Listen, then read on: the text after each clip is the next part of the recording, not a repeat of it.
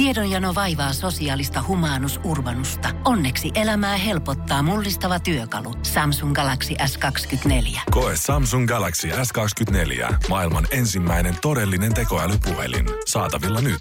Samsung.com. Suomi Rockin legendat. Suomirokin legendojen tämänkertaista neljän viikon kokonaisuuden aloitusta varten täytyy matkustaa aina vuoteen 1978 tai ehkä jopa hieman pidemmälle asti. Kun puhutaan Levi and the Leavings-nimisestä nimestään huolimatta puhtaasti suomenkielistä pop-rockia esittäneestä orkesterista, niin bändin alkuaskeleita tarkastellakseen täytyy mennä aina 1970-luvun alkuun asti ne löytääkseen. Yhtyen ehdottomasti tärkein jäsen, suurimman osan Leevien kappaleista säveltänyt, sanoittanut ja myös sovittanut Josta Sundqvist oli soitellut yhtyen alkuaikojen hämärässä ystävänsä Jogin kanssa Etelä-Espoon yhteiskoulussa jo noihin aikoihin. Syksyllä 1971 Jogi tutustutti Sundqvistin Juha Partaseen ja hieman myöhemmin Reijo Innaan, joka soittaa rumpuja Leevien ensimmäisellä singlellä Inna puolestaan tutustui vuonna 1974 armeija-aikoinaan Risto Paanaseen, joka tulisi Jöstallekin kovin tutuksi liittyessään tämän yhtyeeseen basistiksi.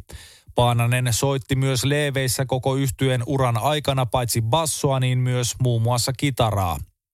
Lopulliseksi perustamisvuodeksi Levi and Livingsin kohdalla voidaan mainita vuoden 1977 syksy. Tuohon aikaan porukka nauhoitteli huumoripitoista sketsivihdettä ja keveitä kappaleita sisältäviä kasetteja, joita levitettiin pienen parikymmentä henkisen kaveripiirin sisällä. Sundqvist halusi pitää toiminnan nimenomaan pienen piirin juttuna, mutta Innalla oli suurempia ambitioita. Tämä lähetti Sundqvistin tietämättä kaseteille nauhoitetut kappaleet Mitä kuuluu Marjaleena sekä Rakas Annika Love Recordsin Atte Bloomille, joka innostui yhtyeestä ja sanoi kustantavansa kappaleiden levytyksen. Mitä kuuluu Marja-Leena julkaistiin vuonna 1978 ja sitä mainostettiin kekseliästi lehdissä henkilökohtaista palstalla hakemalla Marja-Leena nimistä naista. Kun single lopulta ilmestyi, sitä arveltiin Juise Leskisen tai Hektorin salanimellä levyttämäksi puolivitsiksi. Suomen niemellä, suomen kielellä. Suomi Rock. Mitä jos me Ruotsissa? Aluksi Levi and the Livingsin Josta Sundqvist vastusti kokonaisen albumin tekoa ja halusi julkaista sen sijaan ainoastaan tuplasinglejä. Näitä julkaistiinkin vuosien 1978 ja 1979 aikana useampia, kuten aiemmin mainittu, Mitä kuuluu Marja-Leena B-puolellaan Rakas Annika, vuoden 1979 muotitietoinen Ei tytöt sitä tietää saa sekä Nuoret miljonäärit. Vuonna 1979 yhtyeeseen liittyi myös uusia tekijöitä, kun bändissä sen loppuun asti viihtynyt Juha Karastie liittyi yhtyeeseen kitaristiksi. Samalla bändin vauhtiin puskenut Reijo Inna päätti erota yhtyeestä, koska hän halusi pitää yhtyeen anonyyminä singlejä julkaisevana ryhmänä. Leveillä ei ollut hänen mielestään tarpeeksi materiaalia täyspitkää LPtä varten. Innan tilalle rumpujen taakse pyydettiin Risto Paanasen vanha koulukaveri Jarmo Leivo. Ja näin Levi and Livingsin ensimmäisen täyspitkän levyttänyt nelikko oli kasassa – Bändin nimi Leavings valittiin muuten, koska se sopi hyvin Leevin yhteyteen, eikä se tuntunut vaikealta lausuttavalta. Leavings myös kuulosti kivalta ja oli helppo muistaa. Sundqvistin mukaan nimi oli myös kunnianosoitus niille yhtyeille, jotka tekivät 60-luvun inhimillistä soundia. Yhtyeen ensimmäinen albumi Suuteleminen kielletty ilmestyi lopulta vuonna 1980. Love Records oli mennyt konkurssiin kesällä 1979, joten albumin julkaisua varten perustettiin levymerkki Black Label Series Atte Bloomin uuden kustantamon Johannan yhteyteen. Albumin triviana kerrottakoot, että levyn kappaleista merkittävästi poikennut instrumentaali tuhannen markan seteli soi aikanaan urheiluruudun tunnuskappaleena noin kymmenen vuoden ajan. Kappale oli selvä suosikki vielä vuonna 2013 Ylen järjestämässä äänestyksessä urheiluruudun kaikkien aikojen alkutunnukseksi. Myös yhtyeen edellisenä vuonna julkaistu single Muotitietoinen sisällytettiin levylle ja on nauttinut suurta suosiota tähän päivään asti. Rock you! Suomi Rock. The Livings on siitä erikoinen orkesteri, outolintu ja vastavirtaan uiskentelija, ettei se tehnyt olemassaolonsa aikana yhtäkään julkista esiintymistä. Pois lukien vuoden 1981 Euroviisujen Suomen alkukarsinnat, johon Leevit osallistui kappaleellaan Sinisilmä Mansikka Suu. Kappale karsiutui lopulta yleisöäänestyksen perusteella. Kappaletta ei myös koskaan levytetty, mutta siitä on olemassa ainakin Arne Tenkasen tekemä ja esittämä taltiointi. Yhtyeen julkisten esiintymisten karttaminen on asettanut Levi and Livingsin myyttiseen ja legendaariseen asemaan suomalaisessa musiikkihistoriassa. Ei liene toista orkesteria, joka ei olisi koskaan heittänyt keikkaa, mutta olisi nauttinut siltikin niin suurta suosiota kuin mitä Leevien kohdalla on käynyt toteen. Lienee osittain jopa bändin esiintymättömyydestä seuranneen mystisen kulttimaineen ansiota, että siitä kiinnostuttiin. Suurin vaikutus on kuitenkin varmasti ollut Jöstan sävellys- ja sanoituslahjoilla. Jos bändin keulahahmo ja pääasiallinen biisintekijä Jösta Sundqvist olisi saanut päättää, niin yhtye olisi pysytellyt alusta lähtien nimettömänä ja tunnistamattomana ilmiönä, joka olisi tuskin koskaan myöskään nauhoittanut yhtäkään kokonaista albumia, saati ollut minkään levyyhtiön listoilla. Toisin kuitenkin kävi, mikä on toki suomalaisten populaarimusiikin harrastajien suhteen äärimmäisen hyvä asia. Suomen suosituinta musiikkia. Kuuntele. Vuonna 1981 Levi and the Leavings julkaisi toisen täyspitkän albuminsa Mies, joka toi rock'n'rollin Suomeen nimisen teoksen, joka avasi Suomen kansalle entisestään Levien missiota suomalaisten tuntojen tulkkina. Levyn kappalevalikoiman timanteeksi voidaan mainita muun muassa Pojat tanssimaan, joka soitettiin edellisen Legendat-jakson yhteydessä, Tyttö, jota rakastan sekä Onnelliset kappaleet – Levy on varsin jenkkirock-vaikutteinen tapaus rautalanka kitaroineen ja letkeinen meininkeineen, mikä varmasti soti jollain tapaa ainakin vanhemman kanssa tottumuksia vastaan 80-luvun Suomessa. Nuorisoon Levien meininki kuitenkin aivan varmasti upposi noihin aikoihin muotitietoisen pillifarkkuineen ja onnelliset kappaleen televisioineen, stereoineen ja muine teknologisine innovaatioineen. Josta Sundqvist oli muuten siinä mielessä kappaleidensa tarinankertojan mukainen mies, että omisti jo 80-luvun alussa videonauhurin, josta kappaleessaan laulaa. VHS-nauhurit kun eivät olleet tuohon aikaan mikään kovin yleinen laite. Ja nuoremmille kuulijoille, jotka ihmettelevät, että mikä ihmeen VHS, niin tiedoksi, että KVG Juuri onnelliset kappaleen tyyliset, rehelliset ja konstailemattomat lyriikat olivat se juttu, joka teki Levi and Leavingsistä koko kansan suosikkiorkesterin. Have a rocking nice day. Suomi Rock. Mies, joka toi rock'n'rollin Suomeen albumia seuranneena vuonna 1982, Jarmo Leivo lähti yhtyöstä ja hänet korvattiin Markku Mattila nimisellä kannuttelijalla – Mattila oli mukana Leventä Livingsin toiminnassa lopulta nelisen vuotta. Minä aikana yhtye julkaisi ainoastaan yhden albumin, EPn sekä kokoelmalevyn.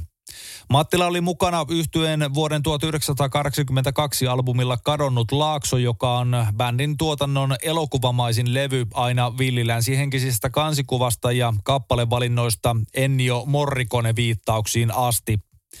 Yksi levyltä elämään jääneistä kappaleista on haikea ja surullinen erobiisi En tahdo sinua enää, jonka säkeistössä lauletaan kertojasta tuijottamassa junan ikkunasta entistä rakkauttaan silmiin. Elokuvamainen kohtaus sekin. Kappale on musiikilliselta tyyliltään enemmän elektronista poppia kuin rockia ja sen pääasiallinen instrumentti ovat kevyet ja pimputtavat kosketin soittimet. Kappaleessa ei myöskään ole varsinaista kertosäettä, vaan sen virkaa toimittaa haikea pianoraita. Jälleen yksi osoitus siitä, miten laaja-alaista, mutta erittäin tunnistettavaa musiikkia Leevit lopulta teki. Pohjolan kylmillä perukoilla päivä taittuu yöksi. Humanus Urbanus käyskentelee marketissa etsien ravintoa. Hän kaivaa esiin Samsung Galaxy S24 tekoälypuhelimen, ottaa juureksesta kuvan, pyöräyttää sormellaan ympyrän kuvaan ja saa näytölleen kasapäin reseptejä. Hän on moderni keräilijä. Koe Samsung Galaxy S24. Maailman ensimmäinen todellinen tekoälypuhelin. Saatavilla nyt. Samsung.com. Kivet. Suomen suosituinta musiikkia. Piste. Live and the Livings julkaisi vuosien 1982 ja 1985 välillä vain vähän uutta musiikkia. Tämä johtui pääasiassa siitä, että yhtyeen keulahahmo ja pääasiallinen musiikin tekijä Josta Sundqvist suoritti varusmiespalveluksen. Muitakin syitä varmasti oli, mutta ne ovat jääneet historian hämäriin. Vuonna 1983 yhtye julkaisi uuden singlen, jonka A-puolelta löytyy yksi bändin tunnetuimmista ja yhä runsaasti radiosoittoa saavista kappaleista Kyllikki ja B-puolelta Jos taivaalta sataisi rahaa. Jälkimmäinen kappale antoi nimensä myös samana vuonna julkaistulle EPlle, jolta löytyy aiemmin mainittujen kappaleiden lisäksi Käärmeen sydän ja Tuntematon ystävä nimiset biisit. Näistä kappaleista Kyllikki on ehdottomasti se kaikkein tunnetuin, jota ei näiden levytysten lisäksi julkaistu missään muussa muodossa. Miksipä toisaalta olisi tarvinnutkaan se miesten lehdessä pyllistänyt kadonnut rakkaus, kun jäi silti suomalaisten korvakäytäviin ja mieliin asustelemaan. Suomen niemellä, suomen kielellä. Suomi Rock. Mitä jos me oltais Ruotsissa? Levi and the Livingsin neljäs studioalbumi näki päivänvalon vuonna 1985. Raha- ja rakkausalbumi oli ensimmäinen Pyramid-levyyhtiölle tehty tuotos. Sen kansikuva parodioi lehtien sensaatiohakuisia lööppejä, mistä eräs esimerkki on kappale Ihmeiden kaupunki. Kappaleen sanotuksissa seikkaileva mies lähtee etsimään lehdessä julkaistusta artikkelista bongaamaansa ihmeiden kaupunkia, sitä kuitenkaan koskaan löytämättä.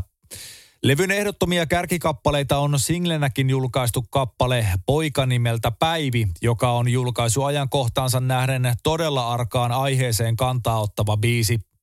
Itse asiassa se on sitä yhä tänäkin päivänä. Kappaleessa haetaan hyväksyntää sille tunteelle, että on syntynyt väärään sukupuoleen. Oli kyseessä sitten transmies tai transnainen kappaleen kertojan asemassa. Samaa aihetta käsitellään nykyäänkin ihan tavallisen kansan keskuudessa eduskuntaa myöten translain-uudistuksen myötä. Äärimmäisen ajatonta kamaa siis.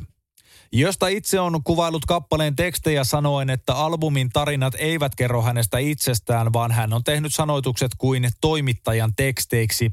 Kertomaan, ei tuputtamaan. Hän kuitenkin jatkaa sanoen, että onhan siinä biisissä vähän minua itseänikin. Nuorempana minulla oli pitkä tukka ja tapasin kulkea ympäriinsä vähän naismaisissa vaatteissa. Olin niin kuin poika nimeltä Päivi, mutta se kuului murrosiän uhoamiseen. Levy merkitsi Levien kohdalla myös jälleen bändin sisäistä muutosta, sillä yhtyessä neljä vuotta soittanut Markku Mattila jätti yhtyeen vuonna 1986. Tämän tilalle ei ihan heti nostettu uutta rumpalia, mutta se seuraava kaveri pysyykin bändissä koko sen loppuuran ajan. Tähän palataan seuraavissa Legendat-jaksoissa. Rock you! Markku Mattilan erottua yhtyöstä Levi and the Leavings tipahti hetkeksi aikaa tyhjän päälle. Tuo tyhjyys täytettiin kuitenkin musiikilla ja Mattilan eroamisvuonna julkaistu yhtyeen viides albumi perjantai 14. päivä työstettiin kasaan ilman rumpalia. Rumpalin puutteen vuoksi levyllä ei kuulla juuri vankempaa rummun soittoa levyn suurinta hittiä Pohjois-Karjala lukuun ottamatta, jonka hoitaa yhtyeen basisti Risto Paananen. Kuitenkin Risto Paanasen mukaan juuri tämä levy loi pohjan yhtyeen tulevalle yhä suuremmalle menestykselle. Onhan Pohjois-Karjala kuitenkin bändin suurimpia hittejä. Kappale on niin suuri osa suomalaista musiikkihistoriaa, että pohjois-karjalaiset pitävät kappaletta eräänlaisena maakuntalaulunaan. Pohjois-Karjala ei sovi välttämättä perjantai 14. päivä albumin kokonaisuuteen, mutta se oli yksi syy, miksi Sundqvist halusi sisällyttää sen albumille. Hän halusi myös tehdä sanoituksen, jonka kukaan ei voisi olettaa kertovan hänestä itsestään. Siitäkin huolimatta kappaleen vuoksi Sundqvistin on usein virheellisesti luultu olevan kotoisin Pohjois-Karjalasta. Todellisuudessa Sundqvist syntyi ja kuoli Espoossa ja hän asui elämänsä aikana myös Helsingissä. Tämä väärä kuva on valunut jopa Sundqvistin muistoa kunnioittavaan päätöksentekoon asti, sillä esimerkiksi Espoon kulttuurijohtaja Georg Dolivo vastusti aikoinaan vuonna 2005 kunnanvaltuutetun ehdotusta Sundqvistin muistopatsaasta muun muassa sillä perusteella, että tämä olisi syntynyt Pohjois-Karjalassa ja asui, eli ja loi merkittävän tuotantonsa Helsingin punavuoressa. Täysin väärät perusteet tietysti. Suomen suosituinta musiikkia. Kuuntele. Levi and the Leavingsin perjantai 14. päivä on yhtyeen mittapuulla varsin erikoinen albumi. Myös menestynyt sellainen. Levy on rumpalin puutteesta johtuen voimakkaasti akustinen ja klassinen muuhun yhtyeen tuotantoon verrattuna sekä mollivoittoiselle tyylille ja ironiattomasti kauniille sanoituksille painottunut. Nämä piirteet ovat varmasti myös niitä syitä, jotka johtivat siihen, että albumi otettiin niin lämpimästi vastaan. Se menestyi sekä teki Leveistä entistä tunnetumman yhtyeen. Albumi on julkaistu C-kasettina, CD-levynä ja vinyylinä ja se on ainakin minun käsittääkseni myös ensimmäinen Levien levystä, joka julkaistiin myös CD-versiona. Vaikka levyn suurimmaksi hitiksi onkin noussut Pohjois-Karjala, niin tuo hittikappalehan löytyi single-julkaisunsa B-puolelta.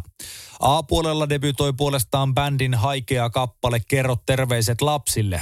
Kappaleen tarina kertoo matkalaukkunsa pakkaavasta ja miehensä ja lapsensa jättävästä naisesta, rakkaasta pikkuvaimosta, joka ei palaa enää koskaan takaisin kotiin. Jälleen kerran kantauttavaa tekstiä elämän nurjasta, mutta realistisesta puolesta. Have a nice day. Suomi Rock. Levi and the Leavings on aina ollut suomalaisten mielessä yhtye, joka kuvaa lyriikoillaan ensisijaisesti suomalaisuutta – Yhtyeen rumpaliksi vuoden 1986 perjantai 14. päivä albumin jälkeen liittyneen Niklas Nylundin mielestä bändin sanoittaja ja ehdottomasti terävimpiin suomalaisiin lyyrikoihin ja tarinankertojiin kuulunut Josta Sundqvist halusi osin leikitellä näillä stereotypisillä mielikuvilla ja dramatisoida niitä – Teksteissä esiintyneiden luuserimiesten tarinat löytyvät Nylundin mukaan kuitenkin myös vaikka Ahmed Ahneesta ja Aku Ankasta. Ne ovat niin yleispäteviä. Sundqvist ei itse pitänyt hänelle annetusta suomalaisuuden sanansaattajan asemasta lainkaan. Hän piti itseään ajatusmaailmaltaan enemmän belgialaisena kuin suomalaisena, mitä tahansa tämä nyt sitten tarkoittaakaan. Jee, jee, jee, suomalaisen rokin historiakirjassa yhtyeen sanoitusten tyyliä kutsutaan surkuhupaisaksi, sillä se on sekoitus ironiaa ja empatiaa, tragediaa sekä komiikkaa, sekä tietysti realismia. Vaikka Sundqvist tarkasteli hahmojaan komiikan avulla, hän käsitteli silti elämän perusasioita usein syvemmältä kuin monet muut, jotka yrittivät tehdä sitä vakavissaan. Esimerkiksi kolmas nainen yhtyeen Sakari Pesola kommentoi Leavingsin tyyliä kansallisromanttis parodiseksi. Yksi tällaisista kappaleista on perjantai 14. päivä albumilla julkaistu surullisen arkinen kappale Elämä ikkunan takana. Kappale kertoo tehtaan varjossa asuvasta perheestä, jonka isä käy mainitulla tehtaalla töissä – Kertojana toimivan lapsen lapsuuden touhujen aika alkaa olla ohi koulun ja kasvamisen vuoksi. Niin se elämä kulkee.